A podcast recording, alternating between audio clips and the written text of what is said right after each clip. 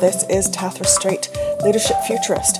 Welcome to episode 46 of Tall Poppy, where we look at leading differently, challenging the status quo, and amplifying the voices of human centered leadership.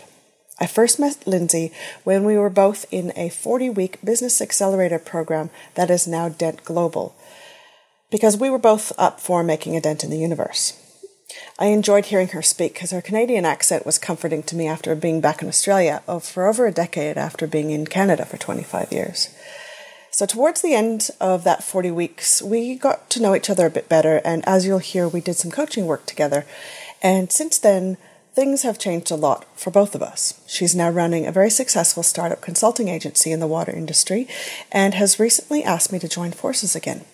We're running the Foundry Leadership Foundations program for young water professionals in Melbourne starting next year. More details on that after the interview and in the show notes if you don't want to wait till the end.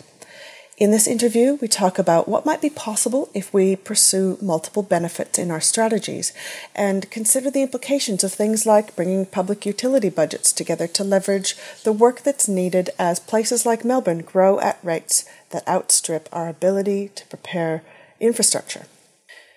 From big picture to on the ground lessons like being able to have your business function without you, Lindsey Brown is a leader that I admire and am delighted to be working with. I hope you enjoy our conversation. All right, I'd like to welcome Lindsey Brown to Tall Poppy. Welcome, Lindsey. Thanks so much for having me, Tathra. I'm, I'm so excited to uh, be chatting with you. So let's start with where in the world are you? I am currently in Melbourne, Australia.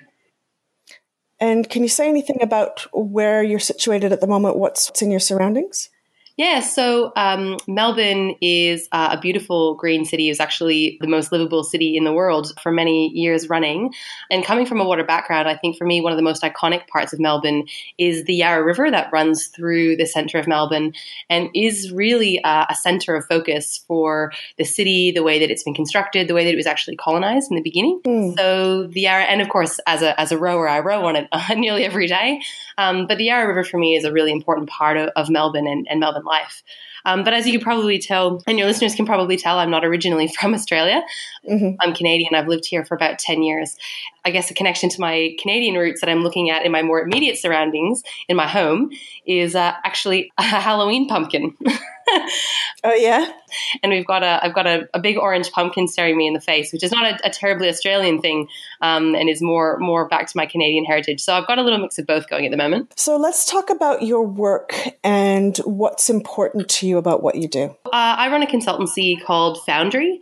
Uh, and we work in the water industry here in Australia mainly, doing strategic engagement in the water sector. So, what does that really mean? What we try to do is actually find change makers in the industry that are trying to push along new ideas and, and, really evolve the way that we think about urban water management and remove some of the social barriers that they experience um, in the uptake of their work. So, helping them get things through government, helping them get ideas across to community, to people who need to live with solutions, invest in solutions, accept solutions, and try to move the industry forward in a way that supports that great technical knowledge, but in a way that we have probably not focused on very much in the past. So there's a couple of things I want to draw out um, from what you've just said. One is about the technical knowledge and being able to communicate that, and the other is about urban water management. For listeners who aren't familiar with what that is, can you just say a little bit more about what that means on the ground for people on a day to day basis?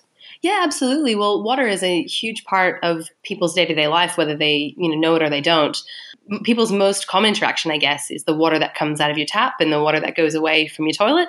Um, believe it or not, there's a whole industry involved in, in making that happen uh, and making sure that the water that's provided to people is safe about 100% of the time and, and, available. Um, and so I think as an industry, we've actually become a victim of our own success in some ways because the infrastructure that provides that incredibly high quality, incredibly reliable service to people in places like Australia and, and in Canada is completely underground. It is literally out of sight, out of mind. You know, all those pipes are where you can't see them. And so I think people feel very disconnected from the water industry and the services it provides. And as we've you know, dealt with shocks around climate change and drought conditions here in Australia, but also flooding and, you know, those types of challenges, we're realizing that, you know, the water industry is actually so much bigger than just drinking water and, and wastewater. It actually involves all the water that falls in a city. It has to do with, you know, water for urban greening and street trees and, and you know, parks and, and sports fields and things that communities really value, as well as, you know, those other sort of more practical kind of public health considerations. So would you say that given, you know, Melbourne has some of the best water in the world in terms of what comes out of the tap, so would you say that that is a win? That's the, the fact that people don't even think about where their water comes from.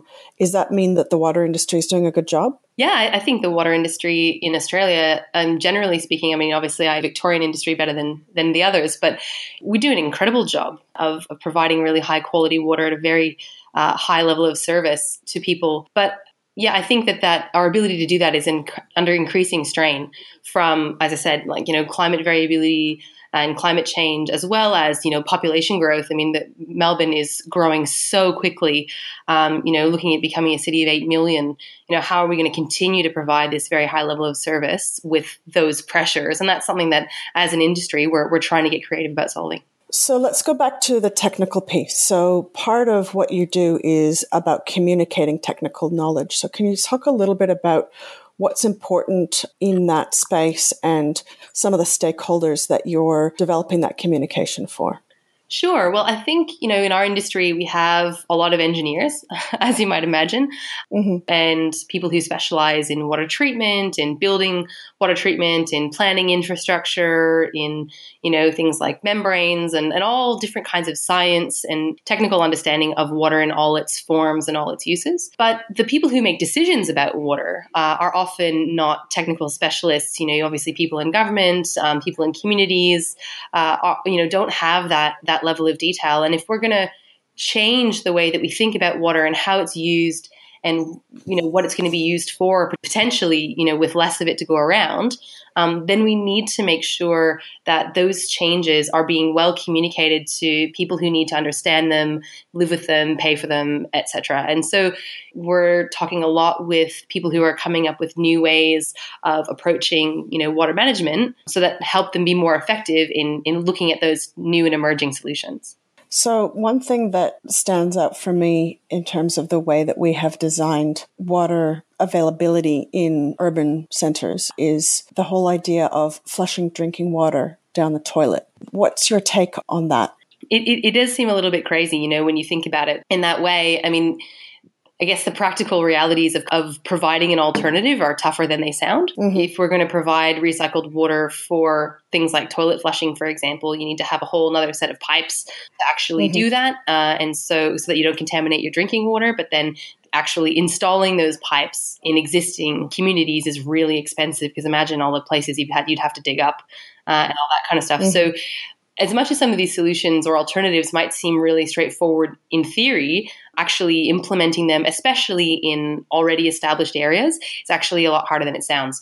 So, is it something that we should be thinking about? Absolutely. Um, and we talk a lot in the industry about fit for purpose water. Mm-hmm. So, you know, the right water for the right job and try to make sure that we're using the right quality of water for the right purpose. You know, do you need to be watering your lawn with drinking water? Probably not. Mm-hmm. Um, mm-hmm. So things like that. So that's something that we're tr- always trying to explore and, and, really push the boundary of well, how can we implement this? How can we do it in a way that's cost effective? Because of course, you know, all of those costs get passed on to customers, and you know, like you and me. So being aware of the, I guess, balancing those issues is really important. So let's go into a bit of how you got to where you are. A lot of people who might be listening are on their own journey of being able to, you know, leverage their current experience into, you know, something different. Um, so can you say a little bit about how you got to running a, an agency in, in the way that you are currently? It, it's been an interesting ride. I have to say, if you had asked me even, you know, a few years ago if, if I thought this is what I'd be doing, I would have laughed out loud. Um, so it definitely wasn't a long term plan that I had kind of stewing for a long time. I actually didn't even start my career in the water industry at all. I have a degree in public policy and started in the Canadian public service, worked in the mining industry, and, and then did a master's and things like that. And this just all just kind of happened. Um, yeah, I did develop a passion for water as part of my master's research and, and water regulation. And I, I worked in Africa um, in, when I was in the mining industry doing corporate social responsibility and, and drilling water wells over there for needy communities. And I think you really appreciate what value water has, not only you know for drinking and, and the immediate public health benefit, but also for people's livelihoods and and girls' ability to access you know education and and and empowerment and things like that. So I think I was able to see kind of over the course of my career what an impact water had on people's lives. And coming from a place like Canada that's so water rich, um, mm-hmm. we really had no appreciation. I, I, didn't grow up with an appreciation for how important it is and how scarce a resource it is for some people.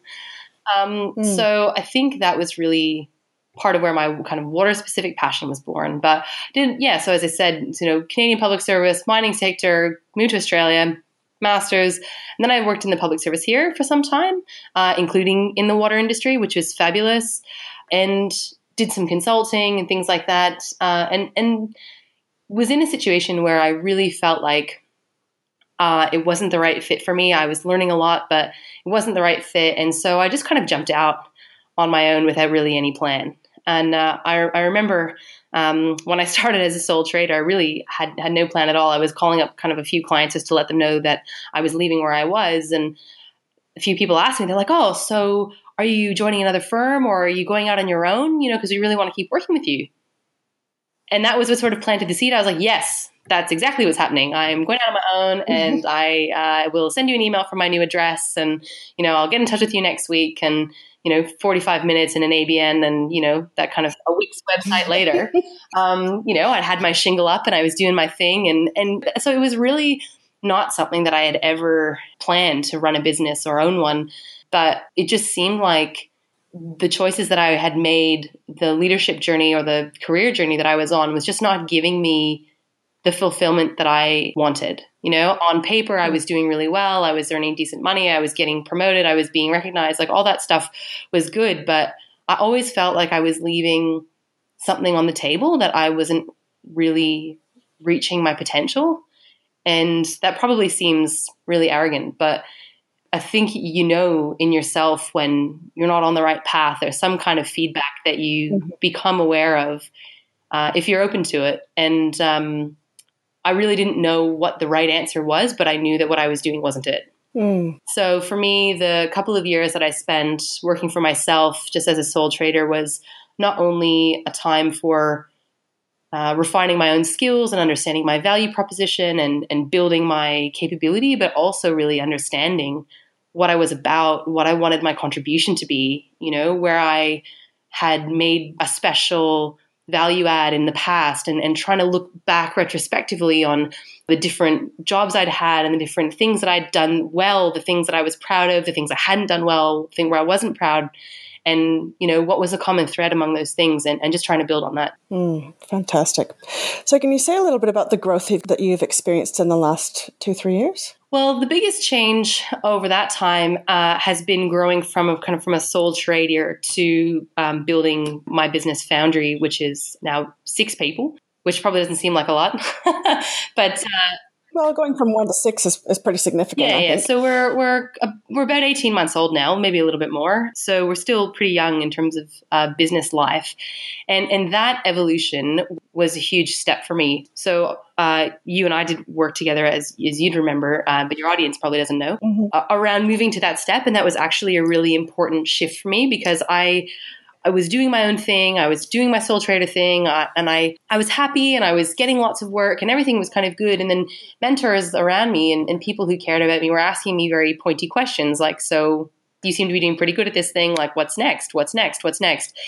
Uh, are you going to grow? Are you going to grow?" And I was really challenged by those questions because I didn't have an answer. You know, people ask, "Oh, what's your five year plan?" I was like, "I don't know. I thought I made it pretty clear I didn't have a plan." I jumped off the cliff and built the airplane on the way down. Like I've got no idea. So it was very confronting to feel like I couldn't see what was happening. There was like a fog in front of the next step. I couldn't see what was next or what I should do or even what I wanted to do. And I think that was the biggest part. I think there was a barrier mm-hmm. for me in terms of actually understanding what I even wanted or allowing myself mm-hmm. to want what I even wanted. And that's um it's a hard thing to uh, come to terms with, I think, because really you're the only thing getting in your own way.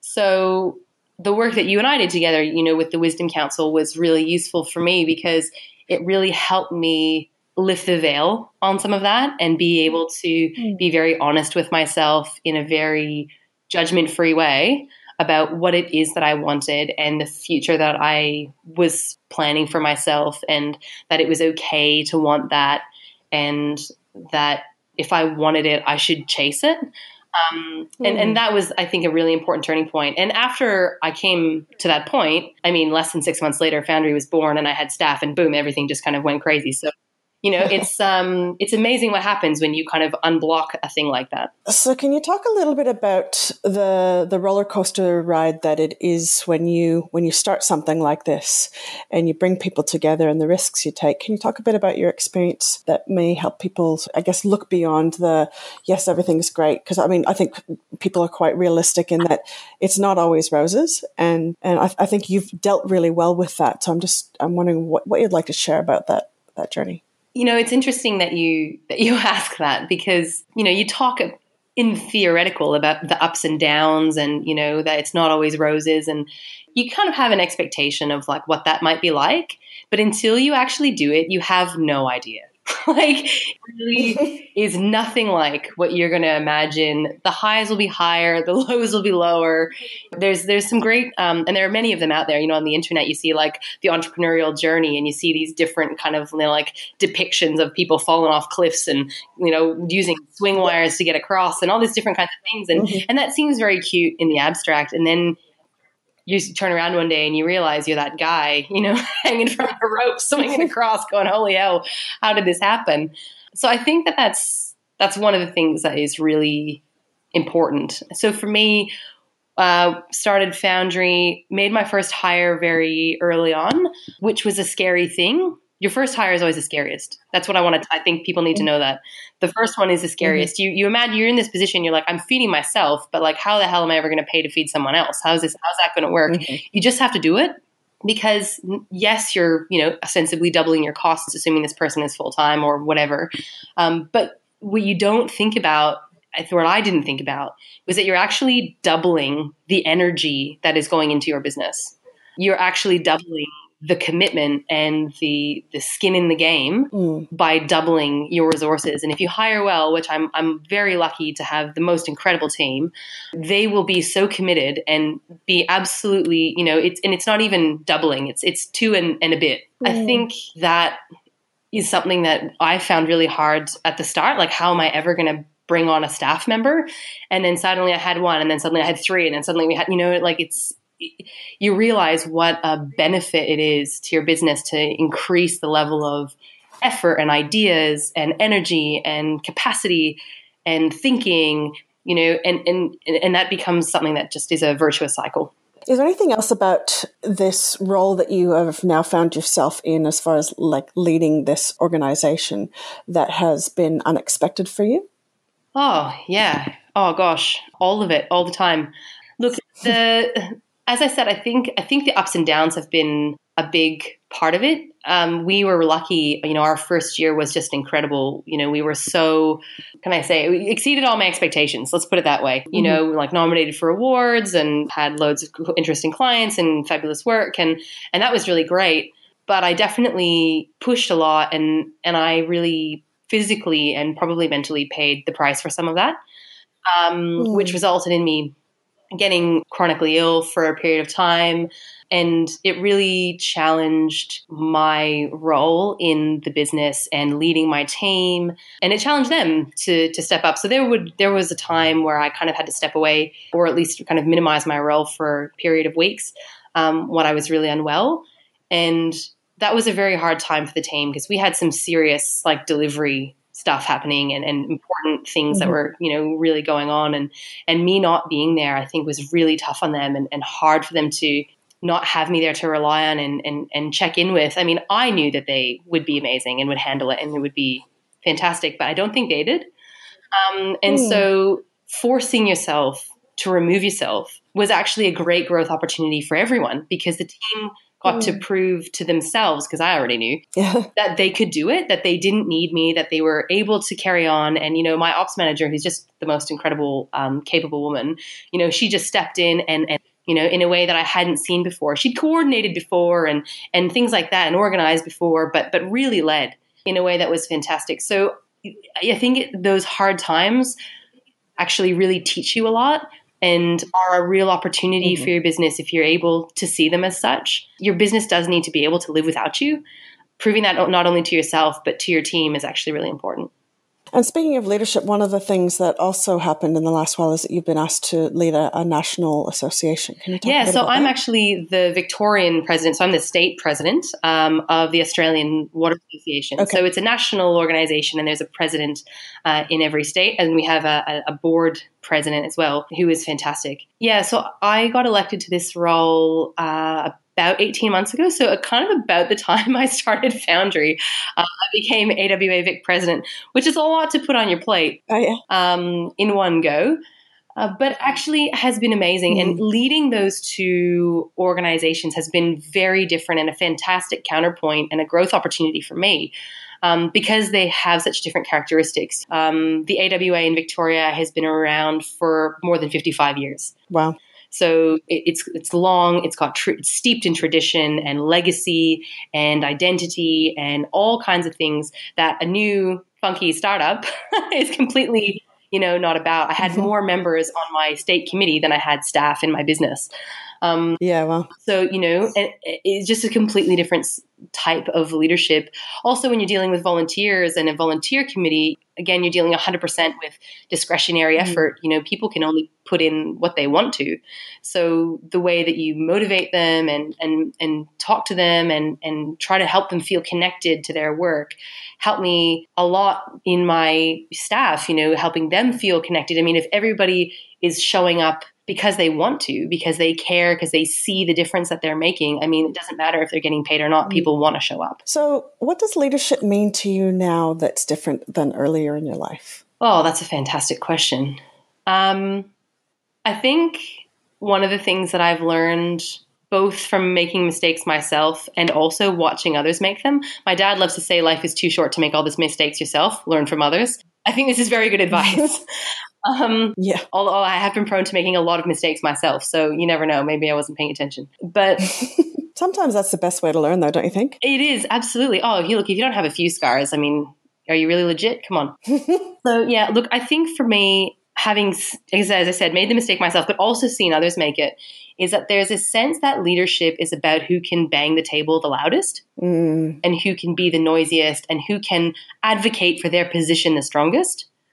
And I have seen that leadership mm. style fail over and over again. I think the best leaders that I've seen and the ones that I respect the most are ones who are more about compromise, who understand the value of getting somewhere rather than specifically where they had decided you'd go. Mm-hmm. They are the ones who have embraced that softness, that collaborativeness, that understanding that sort of you know that kind of yin and yang kind of idea of energy that the hard kind of method will get you so far but only so far mm. and that actually embracing a bit of yeah. softness and humility and yeah empathy and compassion mm-hmm. will actually get you a lot further in especially in the long run so i think that that's um, there's a nuance there in in leadership where I think when you're young you think that it's all about pushing pushing pushing and driving driving driving and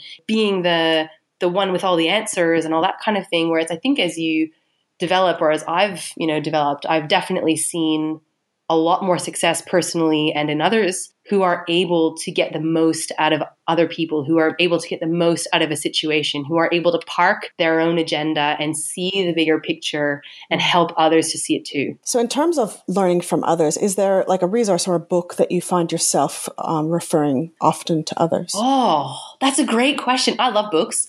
I have got such a big library. It's actually really sweet. My partner buys me books instead of flowers. It's adorable. Oh wow! books in particular.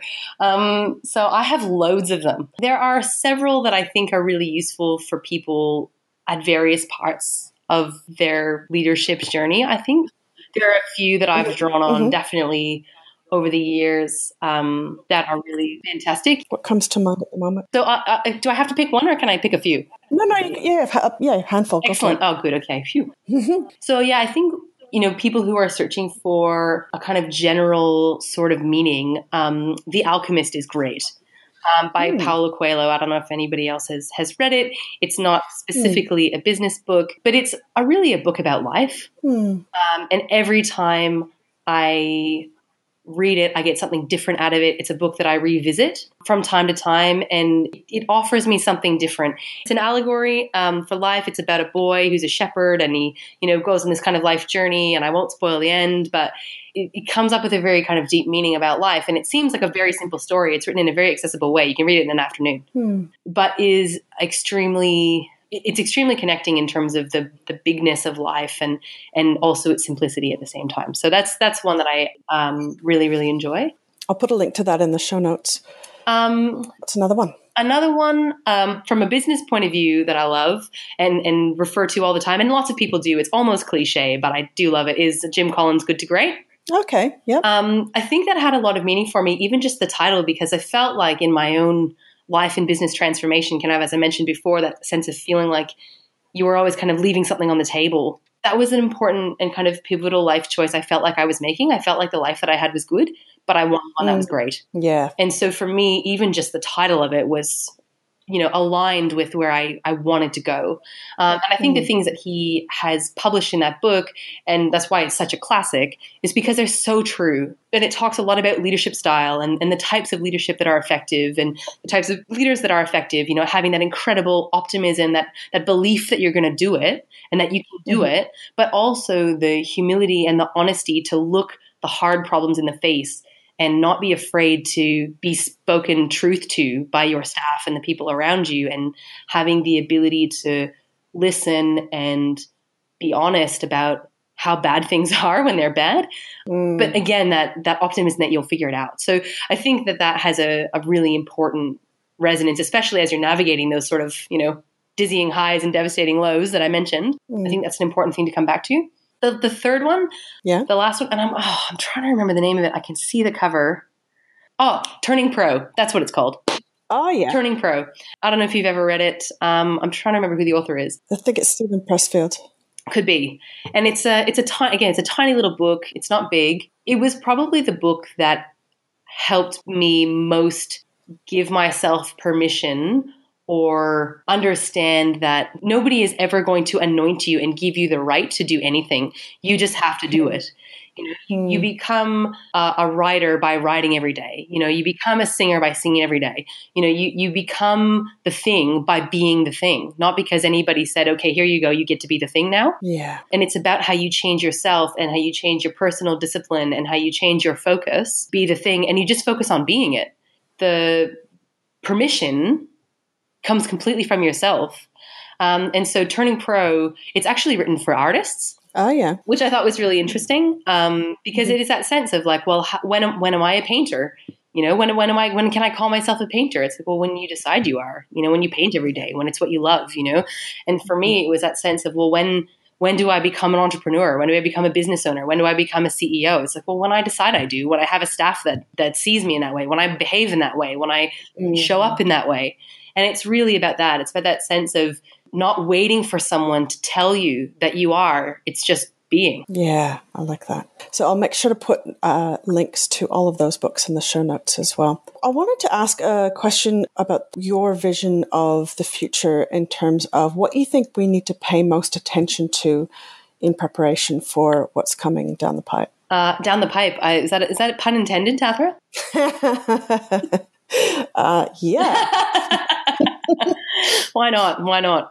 Um, look, what what do we need to be most um, mindful of for the future? Is that that the question? Yeah, ultimately. Look, I think the more and more Mhm. we learn about the future, the more we learn that it's completely uncertain, um, Mhm. and and that is something that is hard. You know, our society loves certainty. It loves a predictable Mhm. pattern. It loves linear, black and white. It is or it isn't type of thinking, relationships, constructs, institutions, etc. I think we need to be prepared for a lot of gray, a lot of blurry lines, a lot of messiness in all Mm. of those areas. I think it's already starting.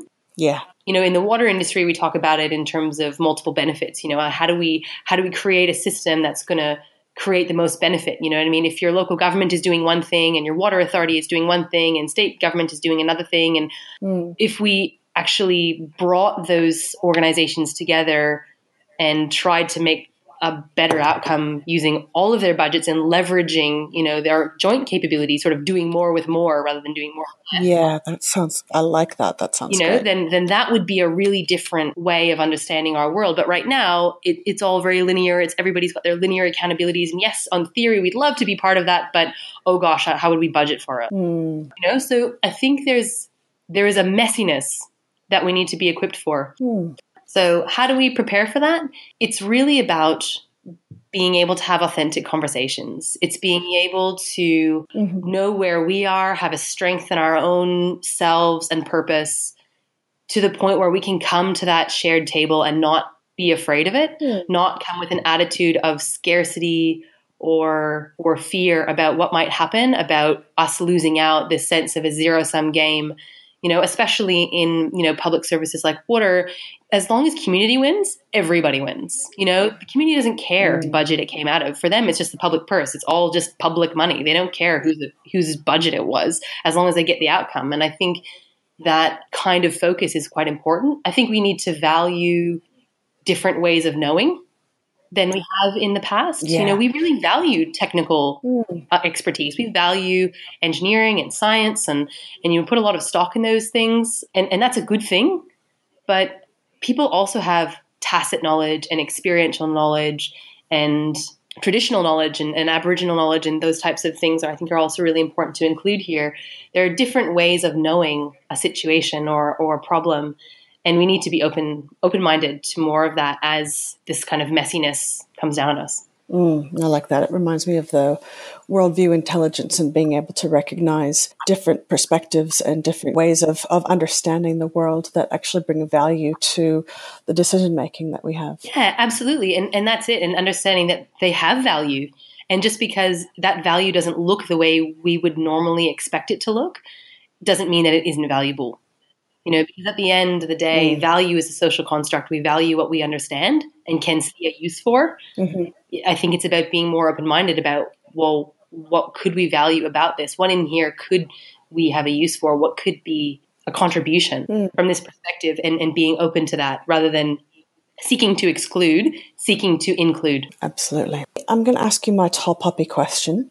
If someone came to you and they have like a business idea or a book or a creative project that they want to start, but they're a bit reluctant, perhaps they're recognizing that there are both external barriers as well as internal barriers that have them feeling uncertain about pursuing something that they've got some passion for, but also some reluctance. What kind of advice would you have for them? Oh gosh. Um, having completely been there myself, I think I would probably advise a few things. First of all, you're not alone and you're not the first person to feel this way. Mm, Feeling like you're the only person in the world with a crazy idea or, or whatever it is, is part of the isolation of it, that sense of being an outlier. Um, but actually, you're not. Mhm. Uh, and there's lots of other people um, who have felt the same way as you uh, over time. I think that's why you know the stories of people like Edison and Tesla and etc. How like have so much resonance today because the all of the things that they tried and failed, and that, that's a story that I think we can all relate to in some way. I think that that's part of it. First of all, so you're not the only one. Second of all, surround yourself with people who believe in you mm, you know that is so critical the people that you surround yourself with are absolutely a massive part of the recipe for success and if you've got people in your ear telling you you can't it is going to be so much harder mhm. you know you need to surround yourself with people who believe in you who absolutely support you who will tell you the hard truths and will give you Mm. honest feedback nobody likes an echo chamber and it's not useful um, so that's not what i mean but i mean people who really have that that belief that you can do it and remind you of that when you forget yourself And how do you how do you find those people? geez, I, I certainly hope that most people have at least a couple of those in their lives already. You know, whether it's your parents or your best mate or, you know, some person you're already working with or a mentor or somebody in, in your circle. I mean, I really gosh, it would be a sad world if if people didn't have anyone around who who did did believe in them. I think for, people who are especially starting an entrepreneurial journey, there's a lot of question as to why, why would you do that? That's, you know, it's a very difficult path and, and a lot of people get dissuaded from it. But I feel like there's a lot more resources out there at the moment. Is, is there anything that you could say about um, how you've gone about surrounding yourself with people who believe in what you're doing? I've been very lucky, as I, as I mentioned. I mean, and, and coming back to your earlier point, I mean, there are definitely groups and entrepreneurs groups and meetup groups and things that you can go to to find like minded people if you need that. Mm-hmm. I didn't do a lot of that, I have to say mm-hmm. myself, just because I didn't feel like I needed to. There's no, absolutely nothing wrong with it, and I know so many people that have gotten loads out of it. Mm. Um, but for me, that wasn't that wasn't the path. I had great mentors around me who mm-hmm. supported me, partners who who were fantastic, and, and my family has been great. So I, I, never I never really got the what the hell are you thinking? uh, and maybe that makes me unique.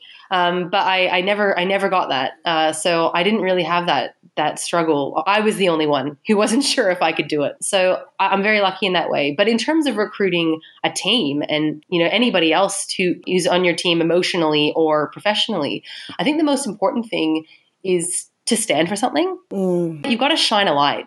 You know, you just got to stand there like a like a lighthouse and just shine the light.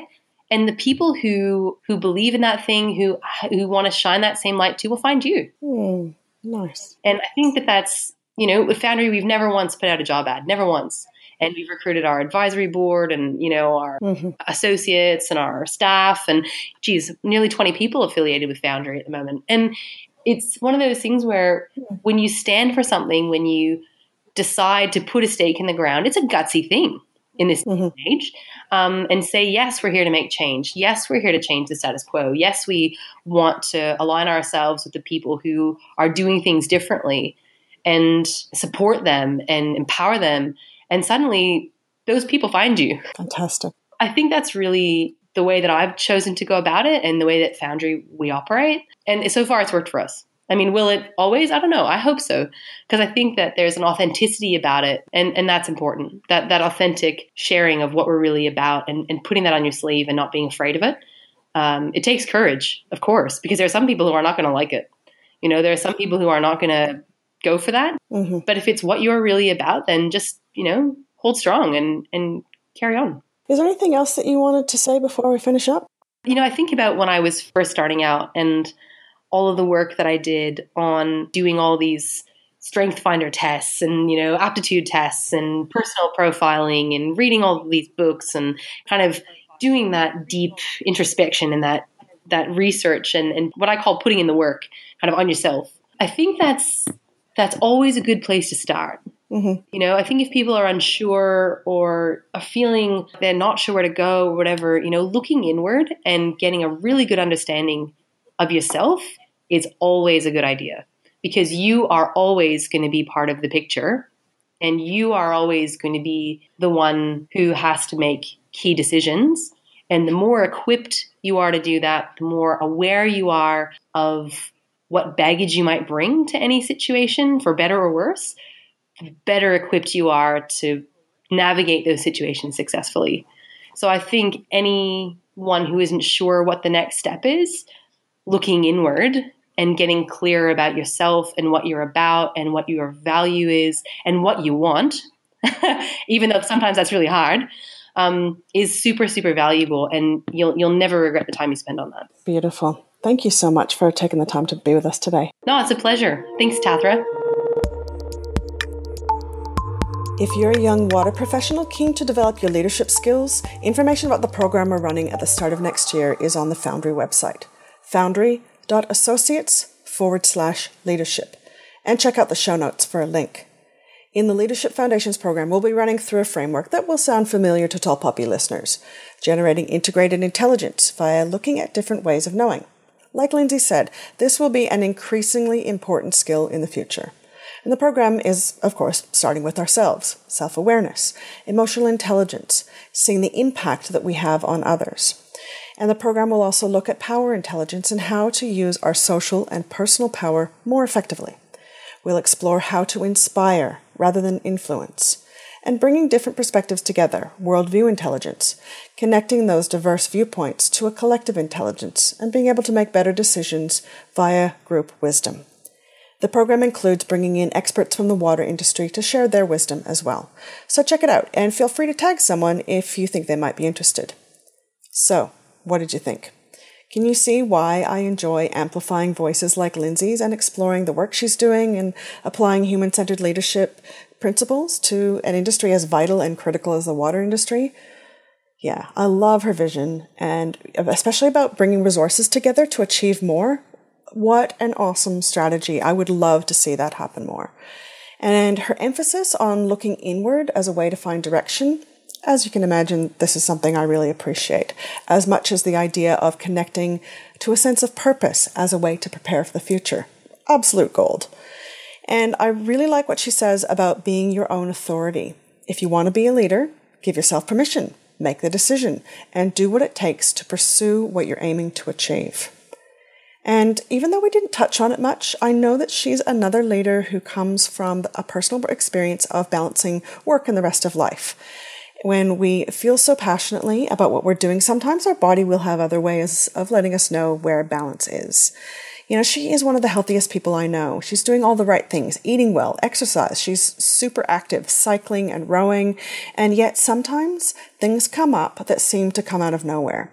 And I really admire with how she dealt with getting sick and the faith that she had in her team to step up. Her advice to create a business that can run without you, it's a sign of strength and something we can all learn from. There's a lot that we can take from this.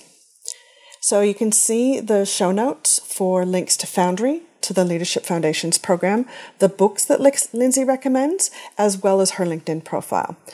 So thanks for listening to Tall Poppy, where we look at how to lead differently in work, business, and life. See you on the flip side.